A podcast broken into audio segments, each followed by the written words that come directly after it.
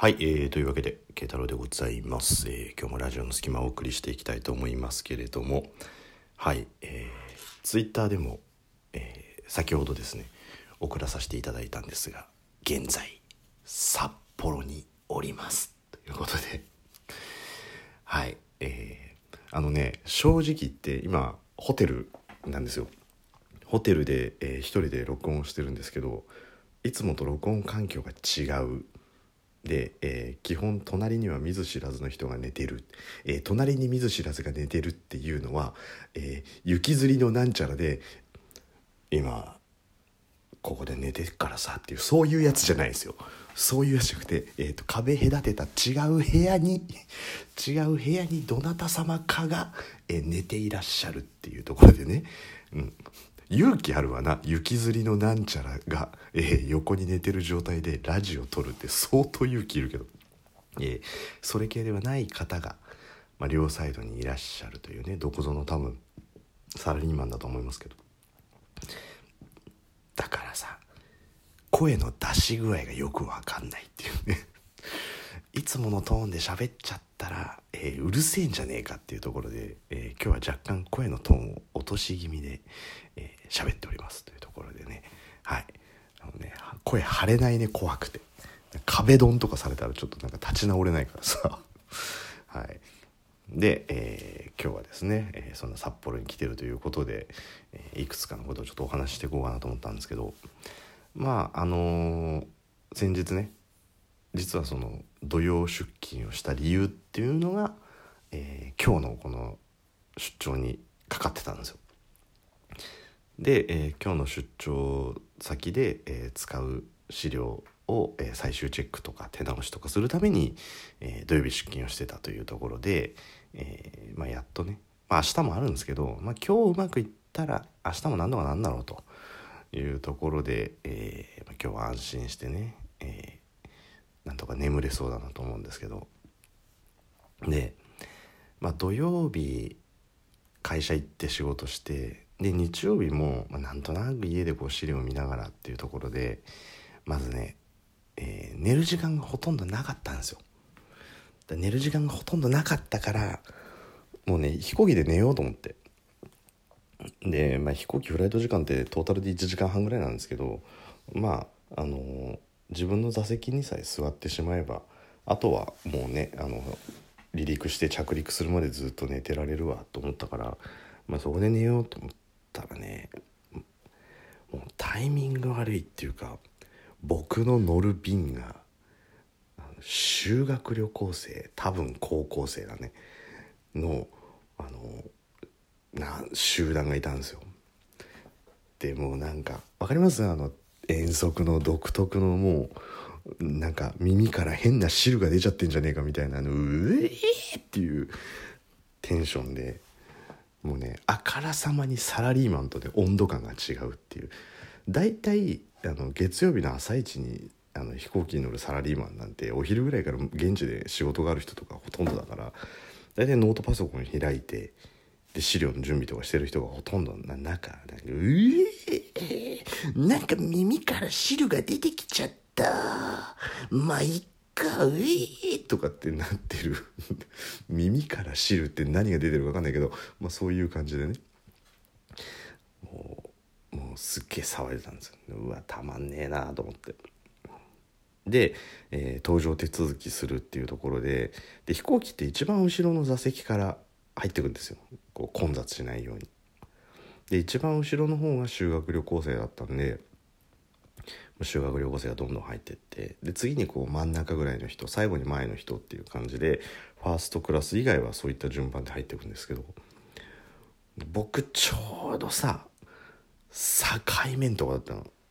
もうその座る席がね。で、えー、3人掛けのちょうどあの窓側のね3人掛けの、えー、一番窓側が、えー、男子修学旅行生男子真ん中が女子で僕っていう順番だったんですよ。でさなんかうるせえなと思ってでもう出発する前だからこうなんていうの椅子に乗って椅子にこう縦膝して後ろのシートのやつと喋ってたりとかしてるのでうるせえなとか思ってで実際離陸したら、まあ、離陸する瞬間はまたうるさいわけですよ「おお!」とかなってでこれまた着陸の時もなるんだろうなとか思って「うおー!」なんて言いながら「はははって君らのテンションが上がるとこっちのフラストレーションも上がっていくみたいな感じででえまあさすがに高校生なんでね小学生とは違ってこのフライト中はそのギャーギャーギャーギャー騒いだりはしないんですけど今度はさ僕の隣の男女ですよ、まあ、班ごとかなんかたなみたいなんですよ。班ごとに並ん並んでというか集まってってでさまさかここでコテコテの会話を聞くとは思わなくてさはあって思いながら僕ちょっと資料に目通してたんですけどその男がね窓側に座ってる男が真ん中の女に「前結局のとこ好きなやつって誰なの?」出た出た出た出たもうさそれはもう99.89%誰が好きだかなんか興味なくて、えー、僕があなたのことを好きですだから君は僕のこと好きですかっていう確認作業でしょって思いながら聞いてたんですけどうーんまあ修学旅行中に教えてもいいかなとかって。えっとあなたは修学旅行中にチャンスがあれば告白しようと思ってますよねって思いながら。そうなんだ。俺的にはさ誰々怪しいと思ってんだけど。つってさあとってやり取りしてる、えー、誰々怪しいなんか思ってないでしょ？というか、えー、自分が振られた時のための保険をかけるためにわざと言ってるでしょそれ。と思って。で、えー、しばらくしたら、えー、機内サービスでドリンク運ばれてドリンク飲み終わったぐらいで女の子がうとうとしだしたんですよ。で女の子うとうとしてるからその男がなんかこうちょっとわかる。女の子はなんか右に倒れるでもなく左に倒れるでもなくみたいな。でも左に倒れた時に男の子はさりげなく自分の肩を貸しやすいポジションにちょっとずれるみたいなでその頭にコツンって乗ったらなんかそのどんなにねどんなに脇腹反対側の脇腹あたりがピーンと張ってもつりそうだったとしても今僕は彼女のこの頭は絶対肩から下ろさないみたいな感じで力を入れて出会ってたんですよ。青春だねって思ってもうその2人の行く末が気になってその青春っぷりに気になったら結果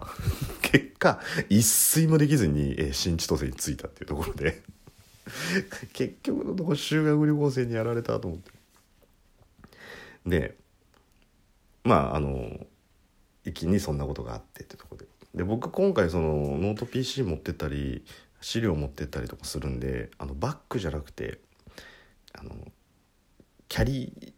キャリーをこう引きずってたんですよ。ズルズルズルっつって。あのいつもだとリュックとかの時もあるしボストンバッグみたいなのもあるんですけど今回はまあキャリーでこうガラガラガラっつって。でガラガラガラガラズルズル。やめて。やめて。うちの顔を引きずるのだけはやめてって言いながらね。そのそう。お願いだから。お願いだから。やめて。ってって言ってキャリーを引きずってズルズルズルっつってもうもう忍者リバンバンは歌わないからやめてってそっちのキャリーかパミュっちゃう方のキャリーか。そっちじゃねえよって。キャリーバックの方だよね。キャリーパミュパミュの方じゃねえキャリーを引きずって。で、えー、実際その、あ今無駄な時間だったな。今の無駄だったな。で、別にキャリーを無理に引きずる、あピックアップする必要なかったんだけど、まあ、それで、まあ、あの、職場に着いたんですよ。で、僕が持ってるキャリーって、開ける場所が2個あって、で側面にノート PC が入れられるような、え